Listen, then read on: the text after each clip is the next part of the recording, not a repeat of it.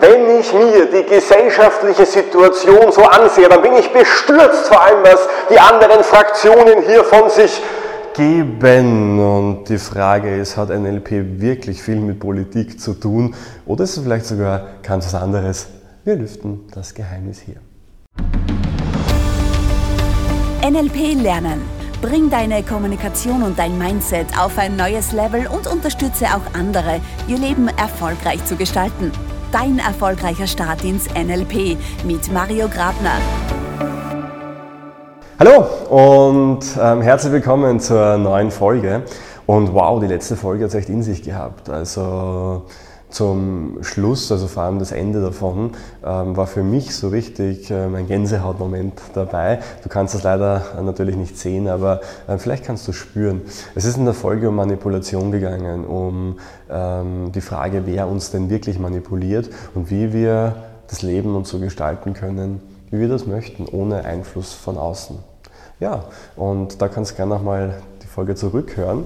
Für heute geht es um ähm, wahrscheinlich das manipulationsreichste Thema, das es überhaupt gibt, oder den Kontext, nämlich die Politik. Und ich habe mir immer gedacht, was wird besser auf so ein Thema passen als die Politik? Und heute schauen wir uns an, sind wirklich alle NLPler Politiker? Ich höre es so oft. Und zwar, hey, du machst NLP, bist du Politiker? Oder alle Politiker machen NLP. Und was soll ich sagen? Also, fangen wir vielleicht mal von vorne an. Wie konnte das denn überhaupt passieren?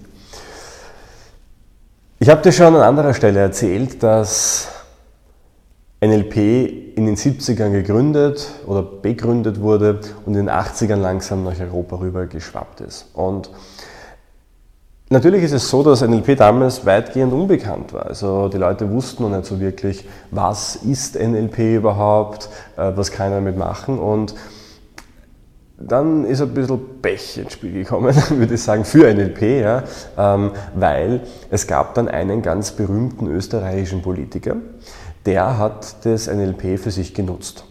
Warum würden jetzt NLP in den 80ern ähm, oder Politiker in den 80ern NLP nutzen? Naja, im Grunde genommen, weil Politik ein sehr anstrengendes Feld ist, weil man ständig unterwegs ist, man ständig gestresst ist, konfrontiert ist mit anderen Meinungen, sich verteidigen muss, emotional sein muss, sich gegen andere Emotionen schützt. Also ist schon, schon ein sehr heftiger Beruf eigentlich, wenn man sich das mal so vor Augen führt.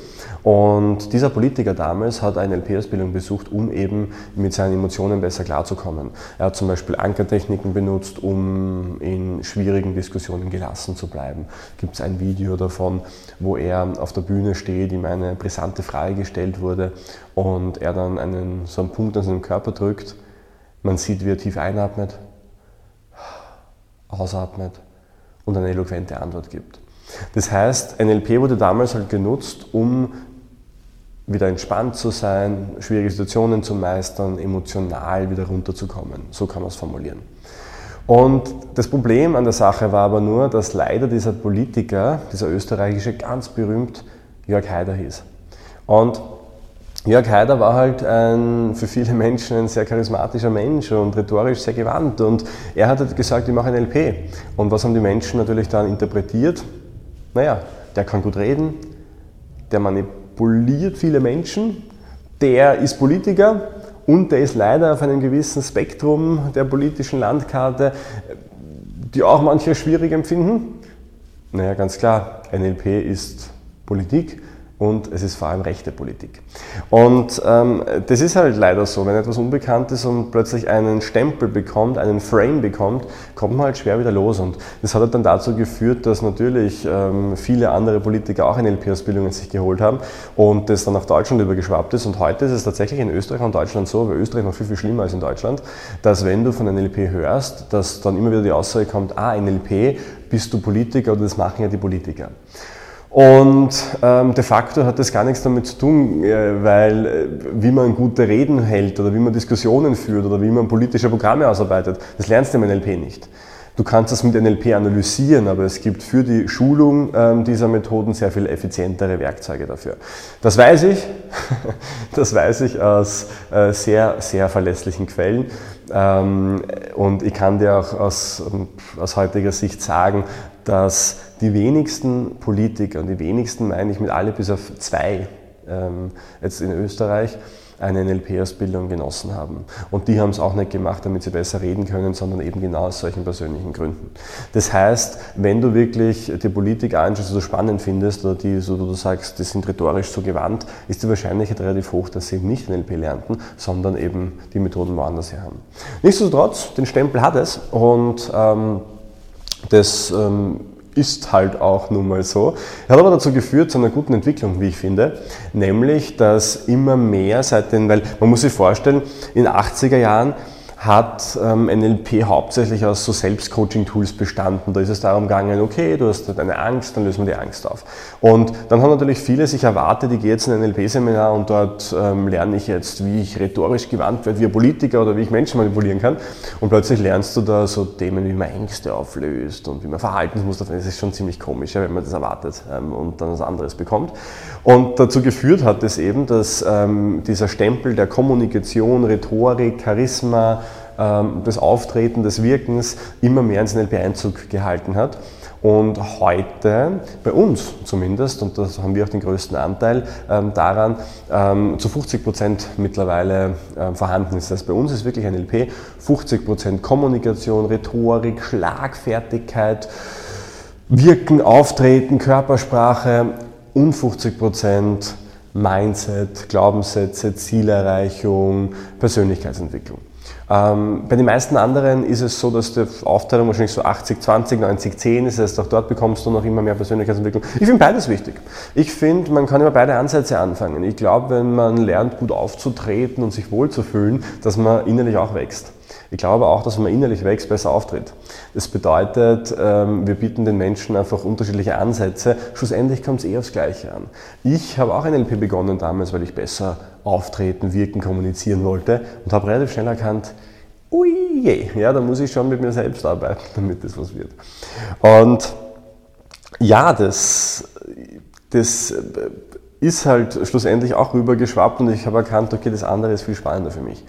Genauso wie die Menschen, die sich nur mit sich selbst beschäftigen, auch irgendwann draufkommen, naja gut, ich muss es halt schon mit anderen Menschen auch kommunizieren können und andere Menschen erreichen können, weil sonst kann ich wachsen, so viel ich will. Wenn da irgendwie keiner mich versteht oder keiner mitwachsen möchte, bringt mir das halt auch nichts.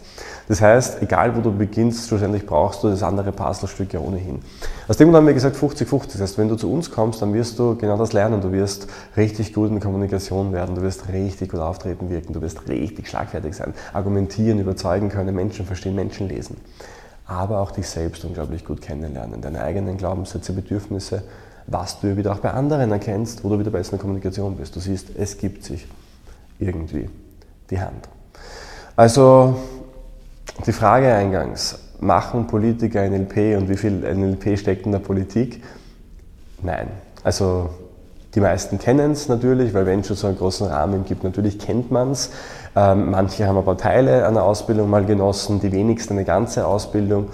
Ähm, was aber mittlerweile man sagen kann, ist, dass man mit Hilfe von NLP-Tools diese Strategien sehr gut durchleuchten kann, man kann sehr gut analysieren, man kann sehr gut theoretisch auch, wenn man das möchte, reden, schreiben, rhetorisch wirken, das alles hat mittlerweile ins NLP Einzug gehalten, aber nicht, weil NLP ursprünglich dafür gedacht war, sondern weil es einfach dann im Umkehrschluss das irgendwie so ähm, ja, passiert ist, dass die Menschen das gewünscht haben und dann ist es halt einfach ähm, mit reingeflossen. Wir haben ja gesagt im NLP, wir nehmen das mit, was funktioniert und lassen das weg, was nicht funktioniert oder was die Leute ähm, einfach nicht so annehmen können oder möchten. Wenn man auf der ganzen anderen Welt natürlich fragt ähm, und sagt, hey, ich mache NLP oder kennst du NLP, dann würden dir die meisten am Rest der Welt, also in Nordamerika, Südamerika, in Russland, in Südafrika, eigentlich in ganz Afrika, in China ähm, und den Rest Asiens, würden dir sagen, ah cool, du machst Coaching. Ja? Also ähm, auf der ganzen Welt ist NLP als Coaching-Tool bekannt, nur in Österreich und Deutschland als politisches Tool. Naja, wir machen halt daraus unser Ding, aber ähm, jetzt weißt du auch, was da dahinter steckt. Heute natürlich wieder ein weniger, naja, für mich ist es schon auch ein emotionales Thema, aber wahrscheinlich für die, für die meisten anderen nicht, ähm, nämlich NLP und Politik hier im Podcast. Aber mir ist auch wichtig, dass du einfach weißt, was erwartest du oder was erwartet dich in so einer Ausbildung. Ähm, du wirst viel Kommunikation lernen, du wirst dich persönlich weiterentwickeln, du wirst kein Politiker werden. Ja, wenn du Politiker werden möchtest, wirst du das wahrscheinlich woanders besser können, wenngleich ich auch finde, dass auch Politiker NLP gebrauchen könnten, einfach aus Gründen der Empathie, aus Gründen des Verständnisses für andere Menschen, des Zuhörens. Ähm, also wie gesagt, jeder sollte NLP lernen. Danke fürs Dabeisein. Mich würde es riesig freuen, wenn du unseren Podcast abonnierst und wenn du persönliche Unterstützung brauchst, dann erfährst du gleich, wie das funktioniert. Alles Liebe und bis zum nächsten Mal im NLP Lernen Podcast. Das war der NLP Lernen Podcast von MyNLP. Wenn auch du mit NLP deine Ziele erreichen willst, dann buche jetzt dein kostenloses NLP-Coaching auf mynlp.at/coaching. Wir analysieren mit dir deine aktuelle Situation und geben dir Strategien in die Hand, die dich auf ein neues Level heben.